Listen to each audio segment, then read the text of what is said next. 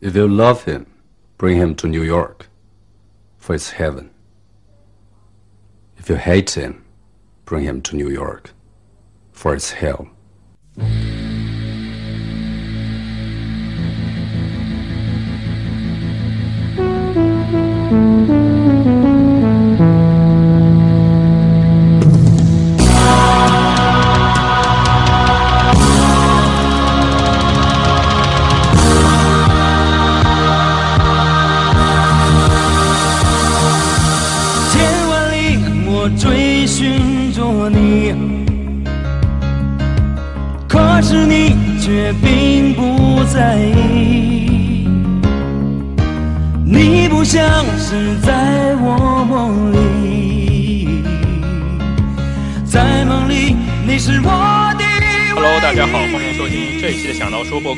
Tony。我是周先生，大家好。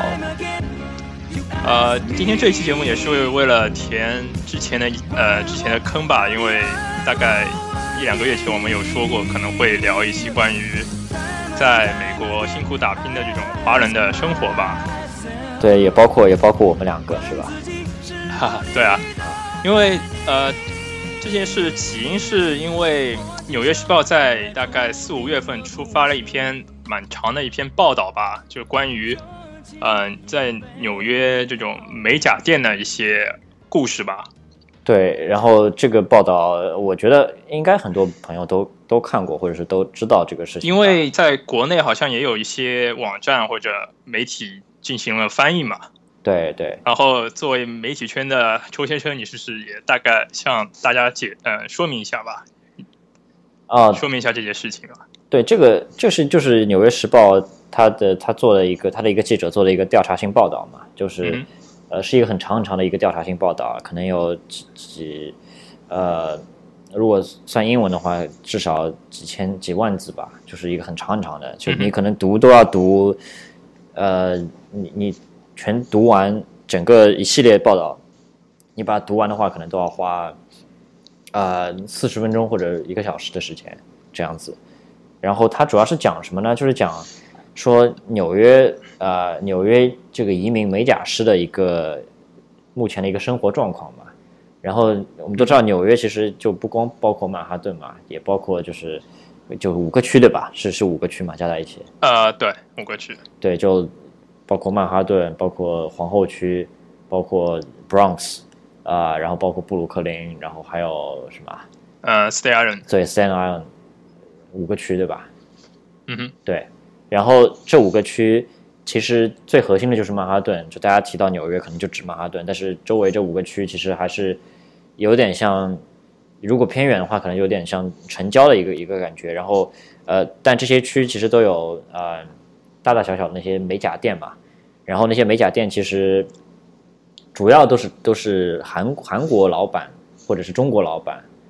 或者或者说西班牙老板也比西班牙裔那些老板就比较少，嗯、可能就是西语裔了，就对对不一定是西班牙，可能墨西哥啊，对对反正都是西西语裔。对，嗯主要是主要是韩国和中国，对吧？就就开美甲店的，就在纽约的话，然后呃，纽约这个美甲店密度超级大，就是在这五个区里面的美甲店数量是好像是呃那种 L A 或者或者是呃旧金山的好几倍了，已经是就密度非常大。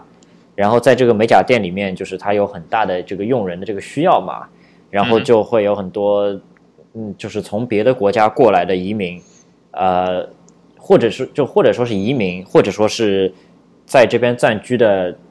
人，或者是甚至说是在这边都没有合法工作许可的人，这这三种类型的人都会到美甲店去去工作当美甲师，然后这里面其实大部分都是女性嘛，然后这个报道就说、就说这个美甲师工资有多低，然后生活其实就是他们比如说呃一开始还要做这个东西还要有介绍费，对吧？然后介绍费你啊，自己还要掏钱，学徒，对啊，学学徒费好像。对，你自己还要先掏钱，掏钱做那个交钱去当学徒，然后在学徒期间可能你是没有任何工资的，然后可能会有学徒期可能会有三个月的时间，然后呃三个月之后才会有薪水发给你，然后老板觉得你你你合格了才会让你接客人，然后才会有薪水，薪水就超低的，就是一天就是几十块钱，就三十块钱，三十美元。如果是每天三十块钱的话，其实就是一个小时，其实就几块钱嘛。这个收入标准甚至都是违法的，都是低于那个呃纽约州的这个最低工作工作标准的，就是时薪的这个要求。然后呃，所以说其实呃就不光是就其实这些美甲店里面很多都是雇就存在着违法的问题嘛。就一方面雇佣呃雇佣这个非法的这个没有工作许可的这些这些外来的这些打工的这些人。还有就是他的对员工的这个待遇特别差，呃，就是不付工资，当然这个肯定就是违法的嘛。就学徒这种东西肯定就是违法的。还有就是，呃，他们用的那些化学品会对于这些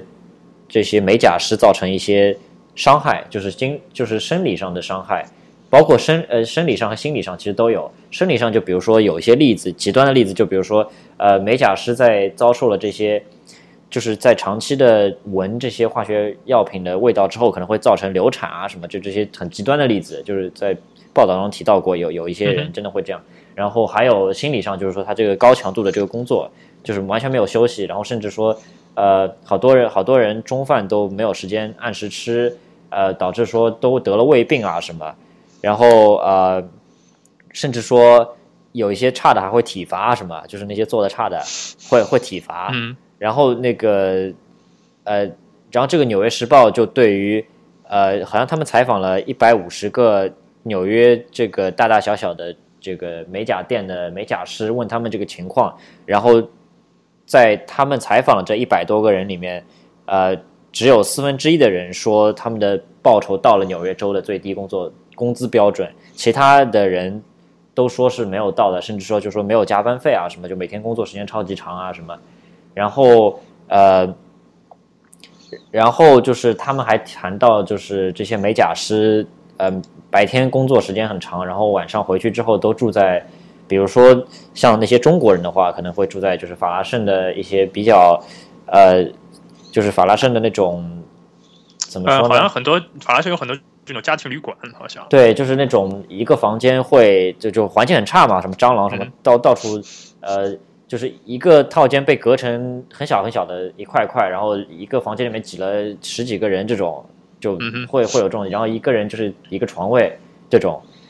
呃，但你想啊，一一天三十块钱的话，我我一天三十块钱，我我那个一一日三餐在在法拉盛，我如果吃的算最便宜的话，可能一天十块钱，你觉得差不多吧？呃，在法拉盛的话，可能一天。早中饭啊，早早中晚可能还不够吧，十块钱现在。对，那就可能十几块钱一一天的话，三顿，对吧？然后，然后那三十块钱里面十五块就就没有了，那剩下十五块你还要付房租，还要付所谓的水电煤啊，还要还要自己就是除了吃之外，你自己平时还要有些积蓄啊什么，对吧？这个就嗯，就真的是呃，他们生活就是特别特别的惨。哦，那三十块可能他没有说，可能如果有做，因为好像做指甲好像小费他是就是做的人全部全部拿的吧，好像。对啊，可是那些那些这个报道里面说，很多人就是就是小费是老板扣掉的，就是不给不给那个员工的。啊，就是如如果你有，比如说一个月里面有呃做错了什么，或者那可能还要再倒扣钱很多。对啊，对啊，对啊，甚至说就说就说小费就是没有小费这个东西的，就是就是而且而且就是。呃，而且他们不是说，就是工，我跟你说好，就一天你到这边上班，不管忙和不忙都是三十块钱。他不是，他是说那些旺季可能会会会给多一点，然后淡季他因为他店没生意，那那嗯就没有钱给那些人那些美甲师嘛，然后就就就一天可能十几块钱都没有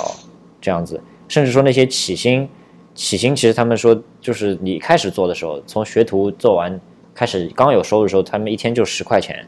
那一天十块钱的话，我靠，这个这个一天十块钱，这个你你你都不能都睡在马路上了，都感觉要，对吧？然后然后就说这个这个报道其实就采访了好几个那些主人公嘛，那些主人公就是有一些呃从中国来的那些，就是就是其实也是。甚至都有未成年人吧，就是十十几岁、二十岁不到那种小姑娘，然后呃，就就一个人过来，然后因为因为其实这边赚钱你能赚美元嘛，对吧？啊，就就你不管赚赚的少，但是你你稍微赚了一点，有一点积蓄，你回国之后，那还是一笔一笔不小的一收入嘛，对吧？一笔不小的积蓄，然后他们就省吃俭用，然后就存攒钱攒钱，然后很多都是只身一人过来，然后可能都有家有一些亲戚啊在这边稍微照顾一下之类的。然后呃，这个报道出来之后，就可以说是呃有很大的反响嘛，而且这个这个文章是以中文、韩文、西班牙文，呃好几个语言，英文至少四个语言发的，所以说呃就是不光是在它不光就是在什么中国人圈子里面引引起了一些就是议论，甚至就是在在主流那些美国那些媒体圈里面，这篇报道其实在那当时其实都是作为一个大家受关注度很高的一个报道，就那段时间大家在讲那篇报道。嗯但是后来这个报道出来之后，呃，那个有有一些有一些积极的作用啊，就是说那个纽约州的劳工局后来就看到这个文章了，就就马上说，呃，他们其实之前也在查那些非法那些那些美甲店嘛，但是他们看到这个文章了之后就。那些发言人就说：“哎呀，我们现在开始要要要要要，就像就像那种东莞扫黄一样的，你知道吧？就是就是我们开始要查他。就是之前去干嘛了？对，之前可能可能就是没有那么大的呃注意力在这个上面，我感觉。然后现在真的是这个，因为这个反响很大了，所以就他们真的是去查了。然后这是一个稍微好的事情。还有，但是有一些就是有一些那个呃，大家议论比较大的一个事情，就是说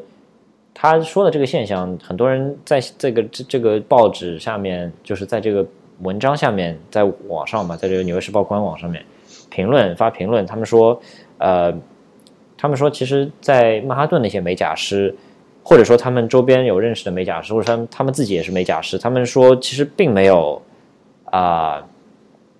这个报报道说的那么严重，就是什么说那么苦，说的就是那么惨。他们说，其实有有，当然是有那些人，但是也有就是美甲师是一个比较体面的一个工作，也也是有的，对吧？然后就说说这个报道其实有点夸大的嫌疑，就是说的好像纽约整个整个纽约啊，不管你是哪里，不管你是皇后区也好，还是曼哈顿，呃，只要是个美甲店，那个美甲师这个职业就是就是天天呃就是受欺负，然后又赚的少，然后天天就是活的完全就是那个，对吧？嗯哼，也也不是这样子，对，所以说就怎么说呢？呃，还是有一些争议的，就说我不知道你是你是呃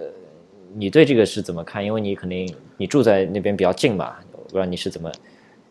因为这个这篇报道出来以后，呃，纽约的州长那个库莫也之后也就是下令，呃，通过了一个法案嘛，嗯就是要求改善这种美甲师的就业环境啊，然后工资薪酬要一定要嗯就是达到纽约州的最低标准嘛。但你觉得你觉得这种法案就是因为他之前但是好像也有很多呃华人的律师啊，华人很多人会说这种呃反应好像有点过激，然后可能也会间接的导致一些就可能呃美甲店的从业者或者老板对加加重他们的呃就是生呃那负担个负担负担嘛，对对对。然后然后可能会导导致你呃普通民众你做一次美甲的成更贵本更贵上升嘛。对对对，所以然后我、嗯。我就是我我我也有也有一些呃，我父母也也有一些这种朋友在这里做美甲嘛，嗯。所以说呃，对他好像在平时打交道下来也没有听到他们说呃工资有多少低啊，或者大概一嗯。天也有一百多吧，嗯。可能可能也也没有他像文章呃他们呃《纽约时报》里面说的那么那么差那么低吧，好像。他那个可能就是呃，怎么说，就是混算混的最不好的，他把它拎出来了，然后是吧？然后说整个行业就是这样子，嗯，对、啊，因为因为因为他那个拎出来，你看都是那种什么呃，甚至就在在这边都是就是非法工作的，就是、呃、偷渡也有的那种，对吧？嗯对啊，那那些那那是没办法，就那些如果他呃身份如果是没有合法工作身份的话，他不可能到曼哈顿那些正规的店里面去做，他只能就是到那些可能可能很多老板都都知道你是非法，所以说知道你你不会吭声的，所以说给少了也可能老板觉得对那个非法移民可能一些呃法律常识都比较欠欠缺吧。对啊，你你你给少了，你你去你去那个投诉啊，你投诉了之后，你自己也被遣返了嘛。而且英英语什么也不是交流起来也也是障碍嘛。对对对对对对对。但其实他们他们就是有些人其实要求真的还挺低的，他们觉得就是来这边赚美元，我干个赚个美元包包一顿饭，对包一顿饭对很好了。对，然后然后干个几年回去，那总比说我在中国那些三线城市打工可能赚的还多一点，对吧？就带这个钱回去的话，如果你你在这这里呃，就是你攒一些，就是省吃俭用嘛，你你能攒一些收入，攒一些收入之后就说不定回去还可以盖盖幢房，对吧？啊，对啊，这个这个你汇率一乘以一乘以五乘以六，你算，而且现现在呃人人民币贬值，现在已经一乘一乘六六点四了吧？好像今天。啊，对啊，反正这样的话就这样的话就好像他们好像报这个目的好像也是有有一些的，而且我我有一个朋友是应该算是我爸妈一个朋友吧，他是在外州的美甲店工作的嘛。哪个州呢？呃，外啊、好像是康州吧，康尼迪克好像。啊，一反正也也是华华人开的一家美甲店，然后他是那个老板老板娘是每天早上会在法拉盛接他们把对吧这？种美甲师全部接好，然后是是辆大车吧，可能是 mini van 吧，对对对，也是，然后全部开往那家店，然后晚上七八点的时候再从那里往法拉盛赶赶回来。对啊，都这样。你你看那个，你看那个《纽约时报》那篇文章里面就描写这个场景嘛，就说法拉盛就是有一些街街口，早上很早的时候，五六点的时候就有就一堆那些美甲师在那边等嘛，等班车嘛，等就像就像上班一样等班车，等然后班车再就啊是，上面吃个早饭或者再再睡一觉，对啊对啊，到啊到那里开始上班，十二个小时，下班以后回来。其实你你看你这样你这样一说，其实跟中国那些地方的现象其实都是一样的啊。就中国，因为中国人在的地方，其实这个文化什么也好啊，都是一样的嘛，相通的嘛。就就、嗯对啊，就很像，跟中国很多很多那些地方做法都很像，我觉得。对啊，像比如说每天早上的法拉盛，呃，七七点钟出在法拉盛嗯街口的话，会有很多呃，可能拿着就是很多拿着咖啡在路边等着坐着，然后聊天的人嘛，对啊，就男性为主，然后在等，好像感觉是在等等那个等活干的那种。就等工嘛，对吧？对啊，就是那种呃，就是他们都是那些短工的那些那些人，就做今天做什么，明天做什么不一样的。今天可能到工地去，某个工地要要搬砖了，他们呃工头过来问一下，说，哎，今天谁有空？哎，谁一天一百块包顿饭，然后谁谁去去了就去了，对吧？然后招的招满，我要招二十个人，你你你招了招满二十个人就就走了，就这样。他们都是很多都是这样，就是那个一天跟你商量好多少钱，然后这些其实还还还不错。如果你在在纽约做这个这种重体力活还，还收入还挺高的，是吧？呃，这个取决于你有没有技术吧，我觉得。对对对对可对，能就是你，如果你只会搬砖，那可能也赚的不多吧，也对只只是对赚个辛苦钱吧。对，如果你稍微你，你比如说你如果能砌砖砌的好，砌的漂亮，那可能是不是价那个工资会稍微高一点对，或者你你你懂那些电器那些东西，对吧？或者是啊、对啊，但是电器在美国的话，如果你真的要去弄电，好像很多还要有执照呃执照有 license 的才，好像才被允许呃动，或者是你即使你动完了，你还是要再请有 license 的人去验收的嘛。啊啊，对，反正这个其实这些现象在法拉盛其实呃，就是在法拉盛有，但是那些就是都是其实都是从中国带过来的一些一些文化上的东西嘛。对，就是不知道，呃，周先生你，哎、你有没有听过一段郭德纲的相声嘛？不知道大家有没有印象？一段、嗯好像是叫呃《论相声五十年现状》，好像里面有说到，呃，在天桥那里，就是北京的天桥会有以前，因为天桥那里会有很多表演表演，比如说相声啊、唱戏的啊，都都在那里嘛。嗯然后因为那里有很多这种做完工或者在做工，在早上是那里有很多聚集着等着做开工的人嘛。啊，然后呃下午会很多做完工，然后那些人会拿着钱在那里消费，吃个饭，听个戏，听个听个相声什么。所以说、嗯那里是一个很就是唱戏啊、相声聚集的地方嘛。嗯这种感觉就像现在的呃，现在法兰克就有点，那就像那里的感觉吧。嗯。就是很多每天早上会有很多人在聚聚聚在那里，在等着等着活干。对啊对啊对啊，然后可能每天早上呃早饭嘛，就可能是一个面包一杯咖啡，因为最早呃我刚来的时候，比如说咖啡可能就九毛钱一个面包，可能一块块钱，对。可能一一一顿早饭两块钱就搞定了。对对对，然后和和一些朋友合买，可能还有好像从呃买买满三块钱以上还送送个报纸呢，大家哦两三个朋友一起买，然后嗯。在旁边看报纸啊，聊聊天，在等等着可能对有有活或者什么。是，然后每天呃，如果每天晚上大概五六点的时候，呃那个一天工作结束了以后，老板也会把他们送回送到那个比如法拉盛，嗯。他们就下车，然后要如果有租的房子在附近的话，就直接坐坐回去，嗯，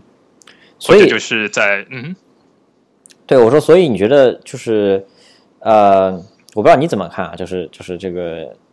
呃，我是觉得说，嗯、我还倾向于就是包括就从美甲这个事情上面说嘛，我是、我还是倾向于就是相信说，这个行业其实有做那些好的，有做的也也有做的就是稍微一般的嘛，收入低一点的嘛，就嗯包括你说这个凤姐，她她之前也是在美在这个纽约做美甲师嘛，哦，因为好像凤姐是之后《纽约时报》中文网好像是专门去采访了凤姐，对啊，对啊，因为因为就你想，就从那个大陆过来的这个女女性，就是要要要找工作，呃，这个很多都是做美甲师的，嗯，对啊，对啊，所以所以凤姐做美甲师这个这个就是完全不不意外嘛，就是他肯定、肯定会做这个，因为以一个没有英语基础的对啊，或者是英语比较差的人，可能呃美甲可能是一个比较能，就是至少可以马上就赚到美金的一个呃选择吧。对，像你像，比如说男性，男性可能就是去卖卖苦力，对吧？那女性嗯没不能卖苦力嘛，那只能做一些美甲啊这些，其实也挺累的，对吧？也是也是算嗯，重体力活了，其实对，因为我有呃，就是之前有那个呃，我一个朋友，他是就是如果你遇到的是一个呃身材比你健壮的人，如果你还要上去帮人家做按摩或者做就是做做那个美甲或者嗯，那个呃，大保健对吧？就是可能不是大保健了，就可能是嗯脚趾甲你也帮人家修整啊。是是是，那如果是身材比较就是比比你大的，那你可能还要花很多更多更多的力气去帮人家做。对对，所以说这怎么说呢？就是可能也是他这篇报道也可能也会有片面的感觉吧。我至少对我而言，嗯，但怎么说？因为就是至少我一些上海的朋友在做美甲的，他就是好像也不算太差吧待遇。所以说他们这些，你你的观察下来，他们这些工作是呃，就并不是什么什么呃文章里面说那种什么刚来美国，然后想要立足，然后立足之后没有办法，只能先找一份工作，那只能先做美甲，而是说而是说，其实你观察到说，很多人其实把美美甲作为一个就我可以做很久的一个职业，然后收入其实还挺挺挺好的，挺可观的，是是这样对吧？嗯对啊，呃，对啊，因为我有一些呃，就是嗯那些朋友是他们他们也是做了很多年了嘛，嗯然后他们可能技术也很高了嘛，就是嗯文章里面说的可能就是小小工小工大工什么对吧？它里面可能很多，呃我有些朋友是已经做到大工了嘛，啊可能就是普通的活就直接交给新新手去做，他对对对一些呃比较有技术活的，嗯。可能就是他们才会再去参与一些体力活，可能也是直接交给小工来做了吧。对对对，所以说所以说你你想赚的多，其实就跟每个行业其实都一样吧。就说你你要做得好，嗯啊那肯定是从一开始就这个你，你肯定要花功夫自己去学的嘛。对啊，这个在任何这个规律在任何一个行业其实都是一样的嘛。你你在华尔街也是一样啊，对啊，嗯然后，然后这些怎么说呢？就是我觉得呃，在因为因为文章里面也说到一些嗯、呃关于种族歧视嘛，啊，就说什么可能喜欢招韩国人，韩国人只能只招韩国人是这样吗？呃，有说好像可能一些店可能只招，比如说老板是中国人，可能只招中国人啊这种。这个这个，我觉得啊，就这个不一定是种族歧视啦。就说你说种族歧视这个，可能我觉得呃不是很恰当，因为那肯定是说招自己语言通的，对吧？文化相通的，或者是老乡，那肯定是喜就任何一个人在任何一个环境下面都喜欢招这样的人了，对吧？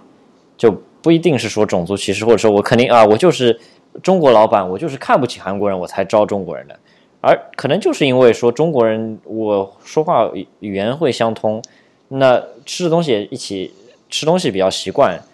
或者说文化上比较习惯，而且还有嗯聊得比较来，然后呃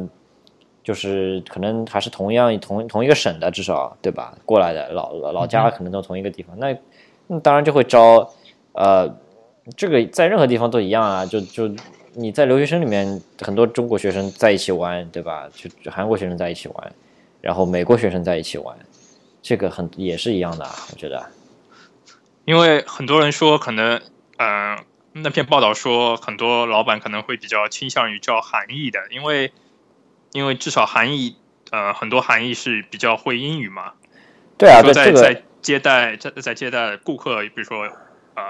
外国人就是美国人顾客的时候，韩裔会更加有优势嘛？对他文章里面说是这样说，有等级的，说说韩国人就是就是就是呃金字塔的顶端，就是招 招韩国人的话，就是招人的韩国人是是高档的高档的人，中国人是中档的人，然后最差是西班牙说西班牙语的那些西西裔嘛，就是拉美拉美那些拉美裔，那个是最差的，他他是这样写的，呃，这个我觉得好像是是是这样啊，我觉得就对吧？就是，呃，这我这我我觉得也也是因人而异吧。我我我可能我没有感觉到这样吧。对，这肯定是因人而异。但是但是他们就你总体上考虑的话，他们会这样觉得，就说，呃，就像你你其实你像你看东西一样，就是你看，呃，就是你你笼统来讲，你看日本货，看德国货，看美国货，看中国货，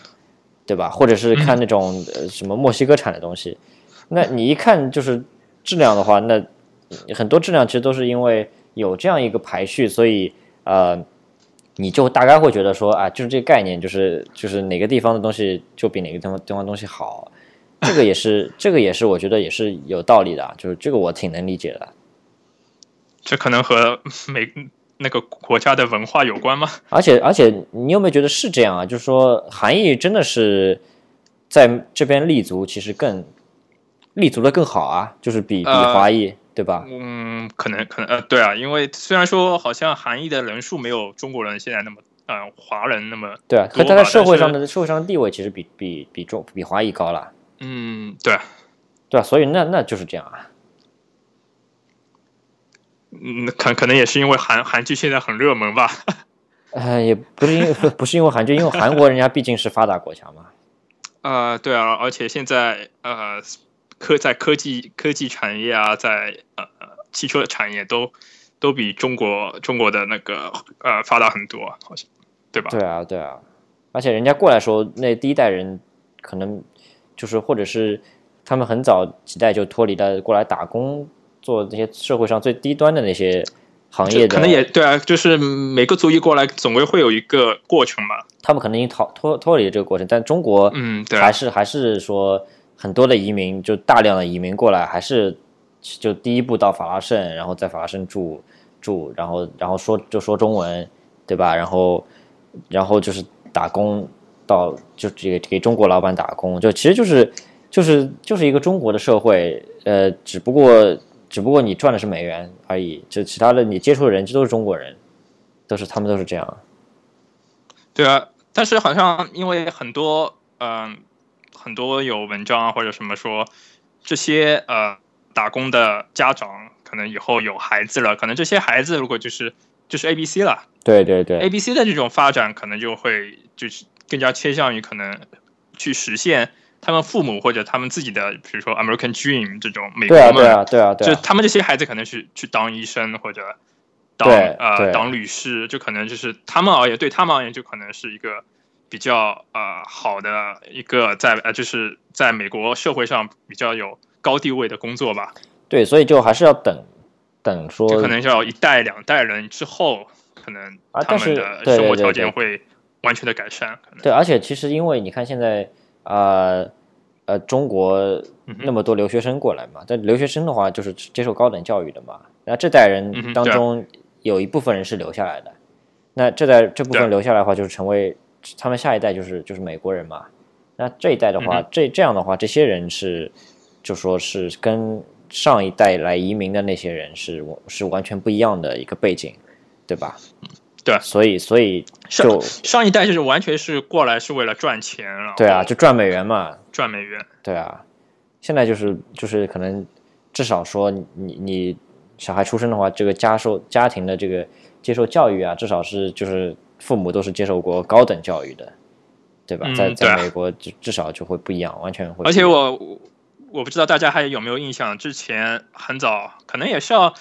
十几年、二十二十年前，不是有部电影叫《北京人在纽约》嘛？嗯他不是开头会有一句话：如果你爱他，就把他送到纽约去，因为那里是天堂；如果你恨他，就把他送到纽约去，因为那里是地狱。嗯，是是有道理，就是可能道理。对啊，嗯就是就是呃，现在就是之前因为那部片子刚就是放的时候也是很小的嘛，对，然后现在现在想想，看到这句话再去想想，其实好像说的是很蛮有道理的。现在生活在纽约，你可呃，而且我到了纽约，很多人在说这里有有一句话，就是纽美国是小孩子的天堂，中年人的战场，然后呃老年人的坟墓，呃，可能就是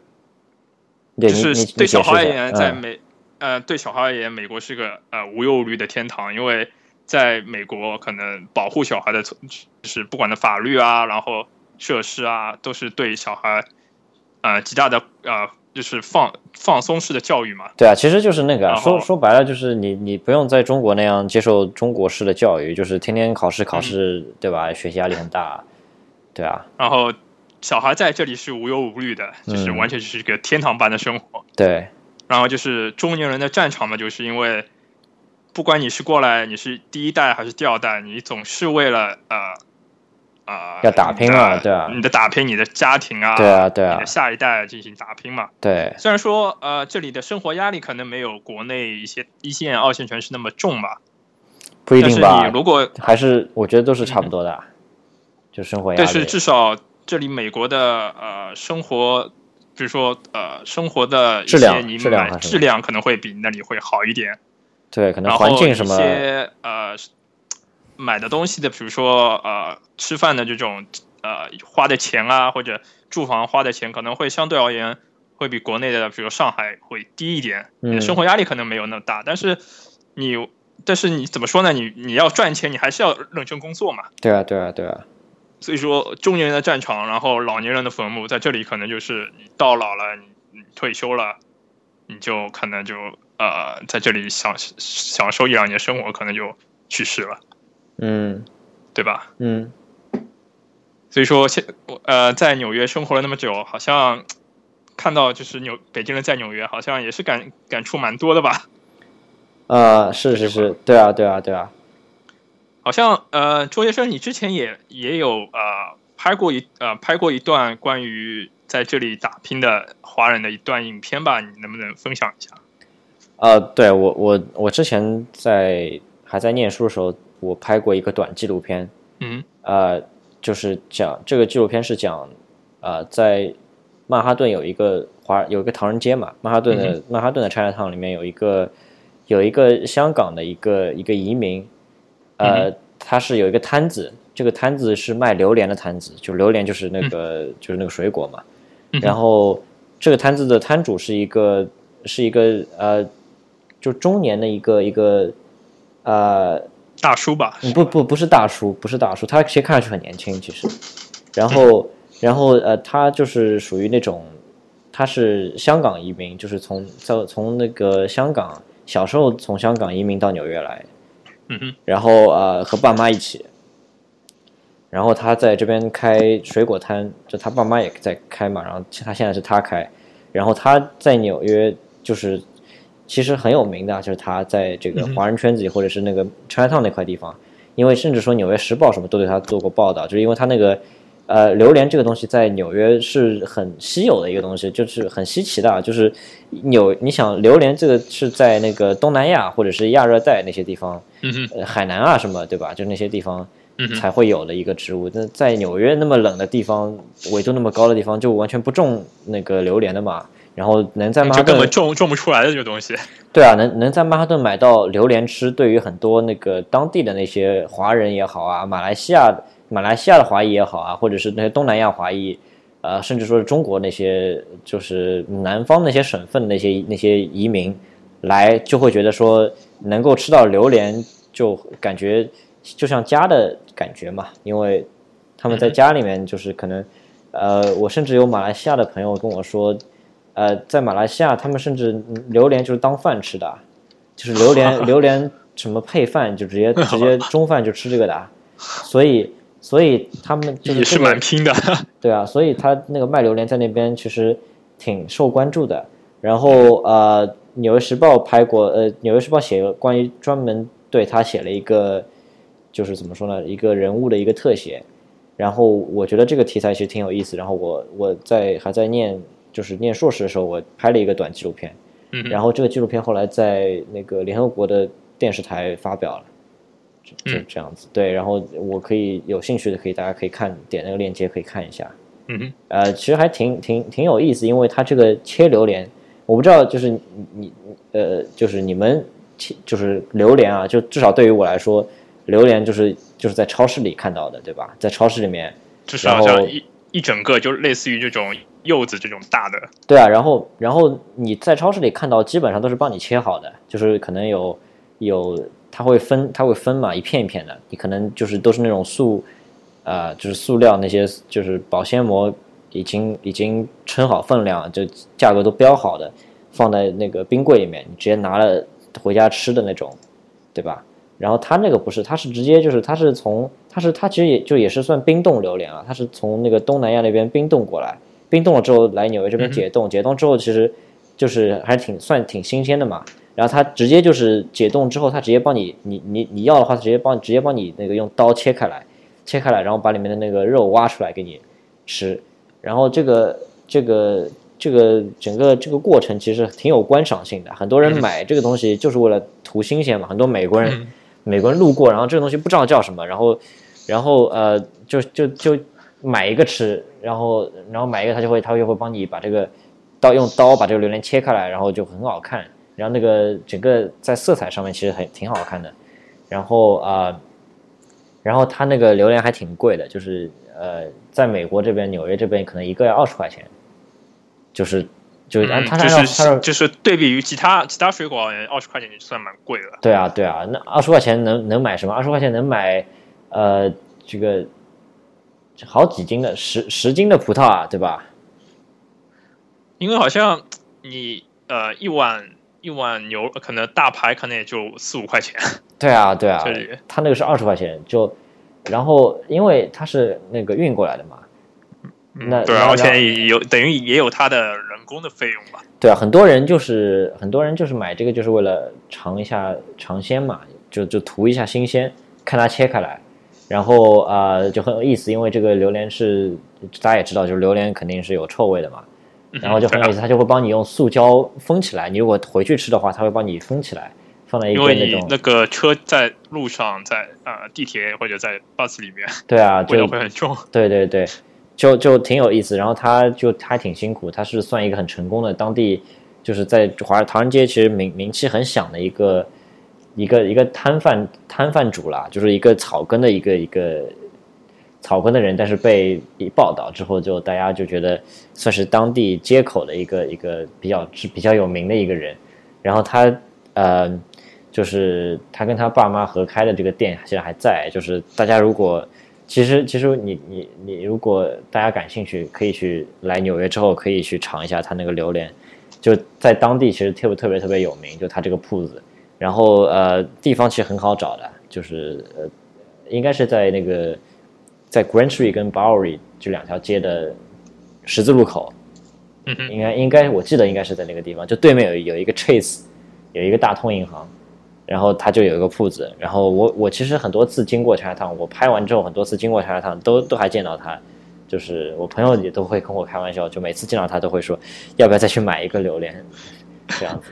那你是不是你去买就直接呃免费一个给你送一个？没 有没有，因为因为就是在这边做记者的话，你你你不能什么，你拍他，你你不能说他送你东西，是对吧？所以我我我们开的我们开刚开始拍的第一天，我我还特地我们去买了他的一个榴莲吃，就拍完之后，然后因为我之前就是在国内也没有怎么吃吃过榴莲嘛，就是呃，然后而且它那个榴莲是它有两种，一种是马来西亚榴莲，一种是那种就产地不一样嘛，一种是泰国榴莲，一种是马来西亚榴莲。然后我还特地去尝了一下它那个马来西亚榴莲，然后我是觉得我不喜欢吃榴莲嘛，但是我那个有个马来西亚朋友就会觉得，哎呀，很正宗啊什么，就就虽然冰过，虽然已经已经冻过了嘛，肯定没有马来西亚的，呃，就是当地的那个榴莲那么新鲜，但是已经就是已经是那个当地那个味道了，所以家还乡的味道就感觉。对对对，所以所以是挺有意思的。然后他也会在片里片子里面，他也会讲，就是他的移民过来的一段一段这个生活啊，就从当时过来的时候，他的一些心理上的变化，以及说后来怎么在这边立足啊，这些东西，就是一个是一个故事，其实还挺啊、挺有意思的。大家感兴趣的话，可以看一下，就大概十几分钟这样子。而且我呃，我之前看了一下那个片子，他也说到，好像他一个礼拜可能只休息一天吧，工作六天，对，然后他不也是个典型的在这里呃打拼的华人的呃工作的这种呃时间时时间安排吧。对，就是他，比如说你他冬天的话，那生意就少了嘛。冬天，嗯比如说下雪，那他就没办法做生意，嗯，对吧？那平时可能就要夏天的时候，生意多的时候就就尽可能的站的时间长。因为我们我每次拍他，我我是在夏天，啊，我是在就是我拍他的时候已经是天已经挺冷的了，然后他那时候还是坚持就是天天站在那个摊子那边，就从早站到晚，然后呃。然后就是他还要，他家其实不在那个 China Town 的，他家在很远很远的，在那个好像是在 Queens 啊，所以他他每天回去乘那个地铁啊，他还要收工，晚上呃九十点钟收工，收收工收完之后还要回赶回去坐一个小一个多小时的地铁回到家，然后他家里面还有老婆跟小孩嘛，然后然后还要就是呃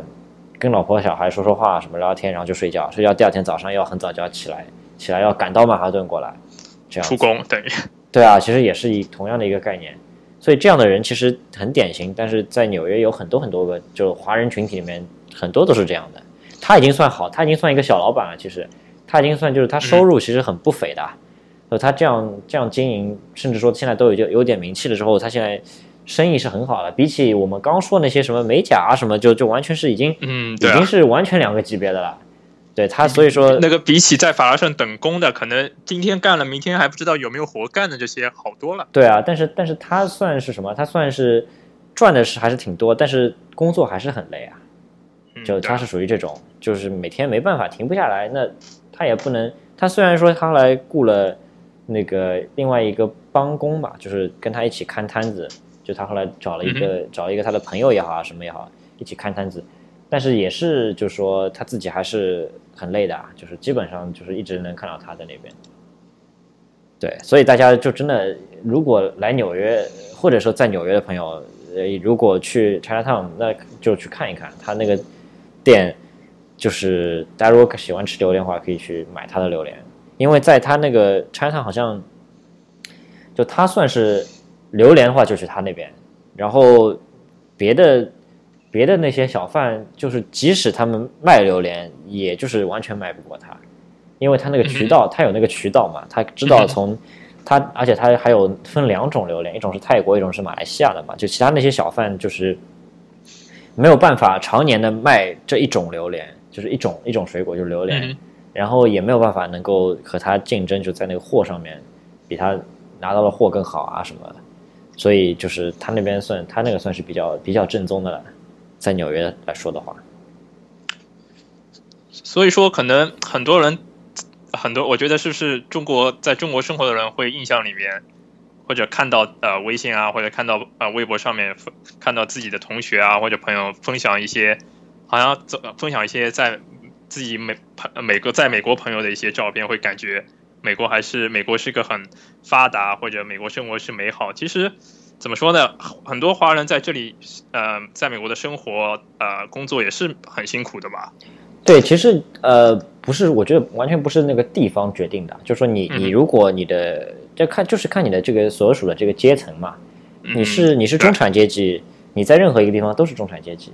你你有手艺的话，你自己有接受过高等教育，你在任何一个地方其实都是中产阶级。但你如果说你是呃，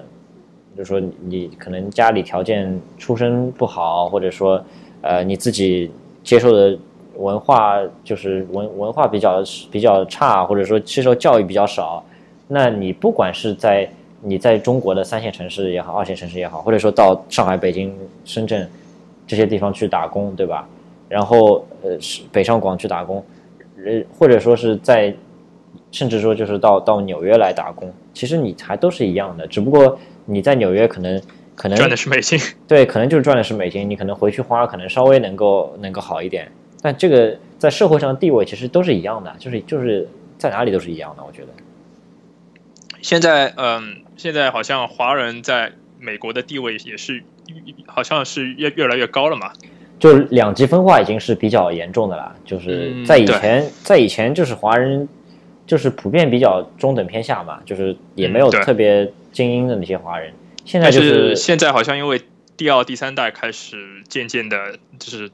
成熟，就是呃长大，进入了各行各业嘛。对，就有很多精英，当然也有很多就是因为那些新的那些移民过来也叫华人嘛，也就是算华人群体，也是从零开始打拼，那他们就是可能就是现在算现在最底层的那一批了。但是好像之前一些呃富二代啊，就有官二代在这里也闹了很多事情啊。之前就是过来学习留学生，然后 你我我不知道你有没有关注那个，好像是呃飙车，然后出生发生车祸。我知道啊，就这种这种事情是很多啊，就呃这个的话这个的话，呃，我觉得都那个啊，就是白人里面也有有钱人，也有就是受教育程度高，但是炫富的那种 但是品德品德不好，也有飙车，这个跟中国人没关系吧？每个嗯韩国人也有啊，就中美国人就是呃白人也有啊，就是然后之前不是有那个好像是上海的，然后在加州那里呃，就是嗯呃就是施虐自己的中国的同学，然后好像之然后他们父母过来准备想拿钱私了，然后好像之前刚刚庭审说把这两个主犯被判了无期徒刑吧，好像终身监禁吧，啊，是吗？我还不知道这事情，我只知道说，我只知道说，呃，美国还呃就还闹得还挺大的一个事情，就是一个，呃，就是一对留学生情侣啦，就是中国来的留学生情侣，嗯然后那男的把女的杀掉了，在在那个哦旅，馆，这这是另这个是另另外一件事，好像那个男的还逃回中国，对，还逃逃回中国，然后最后那个男的就是他自首了，好像就又又回到，啊这倒这倒我倒没有去注意。有没有对他后来他后来被抓住了，就是回到美国来受审这样子。这个是另外，反正在这里生活可能压力也会比较大，不管你是学生，好像还是对。啊，对啊，那废话，对啊，然后因为很多在这里的留学生会，嗯，除了你呃留留学生毕业以后，你要有找工作的压力嘛，是，是吧？因为呃每年你要看你找的工作单位会不会提供工作签证，因为每年的工作签证像呃乐透奖一样，大大乐透一样要抽抽那个工作签证嘛，也是压力很大。对，就很我有朋友就是就是没抽中，那就是他那个单位就是都可以给你这个可以给你提供合同，但是就是因为政府的那些要求，他就我完全就是感觉像可能抽中就感觉像被雷劈中那样。对啊对啊，是就是对啊，就这样啊。就像你比如说你你你你那天告诉你说你中了彩票了，然后你很开心，嗯然后打第二天打电话告诉你说啊不对，我那个我们不好意思，我们搞错了搞错一个号码，那个是上一个礼拜的，你你这礼拜没有中，就这样子，对吧？这种感觉，然后你你没抽中工作签证，那可能你要么在接着念书，花钱念书，或者就是只只能回回中国，对对，对吧？但那些其实就是还都都没有问题啊，因为那些比如说都是只是来来这边念书，其实至少在中国其实都算中产阶级啊。就这样的话，对啊，就是你至少回去不会呃找到就是差的工作吧？就对啊至少回去，你至少还有一个美国的文明，呃，那个那个美国的文比如说硕士啊或者本科啊，对啊对，吧？对啊，就不像那些那些就是我们又谈回那些美甲那些那些移民那些外来移民，嗯他们真的是，呃，就是说整天想的就是把活干完，然后嗯然后省吃俭用，攒钱攒钱攒钱这样子，这样子就就很多大家很多人想的其实都是都是都是一样的想法，就每天那个呃。聊些什么呢？也没什么好聊的，聊聊国内那些东西，国内的电视剧啊什么，说不定都是，对，然后我是呃，我正好想想起我之前一个房东，他呃就是房东也是呃一家三口嘛，嗯然后那个男的房东是做餐馆的，嗯然后他是呃一个礼拜只回来一次，那个餐馆是在长岛嘛，然后哦老板是，然后他老板是一个礼拜会把他们送回来一次，就送回皇后区一次嘛。平时他们都住在那个就是呃统一提供那种宿舍那种。呃，对，就是那个餐馆附近，老板帮他们帮可能一些厨师或者服务员专门租了一套房子，啊，然后所有人都住在里面，然后啊每天大概十二个小时的工作。是是是，这样很多的这个。他们就是好像因为在美国做餐馆也是个很辛苦的行业吧，对对对，然后呃，可能工资收入可能会比呃美甲会好一点，这个我不是因为没做过吧，嗯，因为做餐馆也有小费嘛，对所以说至少怎么说呢，就是你一个礼拜只能回来一次，其实中餐其实我觉得啊，就在那个纽约，就是曼哈顿这种地方，中餐其实还挺赚的，因为我看就是好多中餐馆，就是我平时会比如说自己会叫外卖啊，叫什么中餐，它那个价格都定的有点高的，就是它稍微炒个菜就是都是很贵的，就是你如果自己去那个餐上自己买菜，就是我我自己去买菜，然后你那些菜其实不贵的嘛，嗯，他但他就是他炒一炒，帮你炒一炒，你你在中国吃到那些很平常的家常菜，炒个炒个豆苗什么，对吧？炒个炒个什么，就就在这边超贵的，就我觉得他们还赚的还挺多的，至少就是那些中餐馆，呃没有，但是可能因为我我也没去问他那些在皇后呃在那个长岛的，他是很什么什么餐馆，很多很多都是比如说是自助餐的那种 buffet 的那种店，啊，这种这种服务员，对。要如果是那种就说在开在那些不是曼哈顿的那些中餐馆，那这种的话可能就是就不贵啊，就十块钱吃饱那种是吧？就是嗯对啊随便吃啊，就是这种，对啊。就是他们也是很辛苦嘛，因为对对对等于是雨天下来可能做都没办法做，可能。对，然后呃，今天也聊了那么多关于呃在纽约辛苦打打拼的华人吧，嗯，呃，怎怎么说呢？这个反正还是要靠靠自己吧。我觉得在在美国生活，对啊，我我不知道，就是我们听众当中有多少人是和这些人有共鸣的，但是可能大多数还是说，在来这边之后，可能是以一个学生的身份，对吧？或者是就说，嗯，来这边旅游的身份，但是。那对于我们来说的话，和这些人至少，比如说在国内的时候，我我我其实就和他们这些阶阶阶层的这些这些工人，其实都是平时接触不到的嘛，嗯哼，对吧？你你你也不会说，你天天去工地上看他们搬砖 或者是什么，也也不会，对啊，就那些农民工，就但是就是一个很大的一个问题，因为农民工群体在中国很大。在在美国这边，华人农民工的群体就是也是越来越大嘛，就是这个至少说你在法拉盛，你看他们都已经是一个城市的一个形形式了，就是这个城市小城你都不用不用说英语，直接就是整整天你这些朋友周围那些人，包括吃饭店什么也好，就是全都是中文，对吧？嗯哼，对、所以就呃，我不知道，但对他们来说可能还是挺挺开心的，至少就是很多对他们很多人来说，他们可能就因为因为你想，他如果要他如果让他选的话，他可能就是往更好的方向去发展嘛。他当初宁可来这边，那就肯定就是他宁可来这边，就在那个家老家，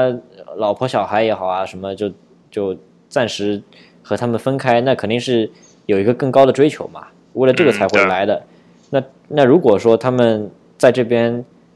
就是能够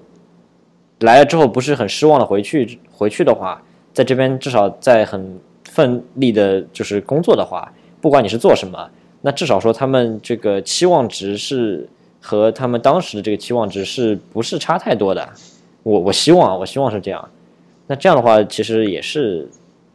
就说不是一个很差的事情啊，我觉得，就是因为、嗯对，因为嗯。而且正好是因为这个纽约的美甲师这篇文章出来之后，有很多反驳的声音，反而就说让让我觉得呃，还是一个就说是一个好好事情嘛，就说不是说这个行业你不努力，呃，就是不是说你即使努力了也赚不到钱，而是说很多人是不努力，或者说就是手艺就是不好，或者说从头开始做，那是这样。那如果说你在这边啊、呃做久了的话，说不定就说就像你说的，你可以做你也能赚到一些，对啊，你对你也能赚到比较比较满意的薪酬。因为在在在纽约，至少说它的文化上有一点，我还是觉得挺认可，就是说你你工作够努力的话，的确就是你你你你会会有出息这样子，就不像呃在中国的话，这个这个信条可能在很多地方并不适用，但是在在纽约的话，至少说是这样的，就是说你你你肯你肯吃苦，呃，你如果是最吃苦的、最努力的一个，嗯有有特别特别多的例子，对吧？就嗯都是、都是那些有钱人，都是从从最底层开始做。你像那种什么呃 Nicki Minaj，你知道吗？就是那个唱歌的那个，嗯，他以前是在什么 Red Lobster 当服务员的，你知道啊？就最早的时候，对啊。然，后好像不是呃，Trump 也是之前差点破产嘛，然后再慢慢慢慢对啊，对啊，到现在嘛，对啊，那在那个在美国就是这样的人特别的多，但在中国就没有那么多，就说明说这个文化其实还是很很认可那些努力的工作的人，或者说抓住机遇的人，所以这一点我还是挺、嗯挺挺欣赏这边的一个一个环境。对，所以说，呃，我们也希望我们这一期的节目可以让大家，嗯、如果给给那些呃将来会有打算来美国的呃一些一些启发吧，我觉得，或者说，呃，大家也可以去思考一下，就是对待你平时生活中，呃，平时生活的可能身边啊或者周围的一些农民工的打工者吧，对。可能会有一些就比较更加呃善待他们或者更加友善吧，我觉得。是是，包括说是你来这边之后，呃，你你遇到华人华人的那些，比如说你去华人店里面，对吧？你你你去中餐馆，帮你服务的服务员也好，或者说你你去那个那种超市啊超市也好，美甲店也好啊，对吧？或者说是嗯做做什么推拿也好啊，什么也好，对于这些这些小弟，或者是你剪个头发，对吧？嗯，对这些这些，其实你你知道说他的生活是怎样，那至少，呃，你会对他有一些有一份尊重，我觉得。嗯，对。好像好像呃，今天也聊了那么多吧，好像我们很少会聊那好像那么沉重的话题啊，是吧？我觉得也不算沉重吧，就是是大家感，可能是很多人感兴趣的一个话题。嗯，对，就是从另外另外一个侧面来了解美国的生活吧，我觉得，嗯，对因，为平时我们聊的可能更多的是美国的科技啊、美国的电影啊这种好像很高大上的话题，就是花花钱的话题嘛，就消费消费享受的话题啊。对啊，就就没有聊那些赚钱的、钱从哪里来的那些话题。嗯，对啊，对。那咱们下一期再再聊吧。好，那我们下期再见。下期再见，拜拜。